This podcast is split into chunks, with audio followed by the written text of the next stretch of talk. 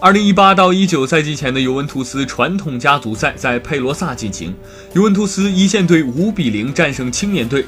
第一次为尤文出场的 C 罗打入处子球，并且迫使对手打入乌龙球。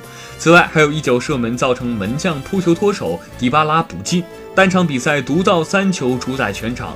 在比赛进行过程中，有多名球迷进场与其合影。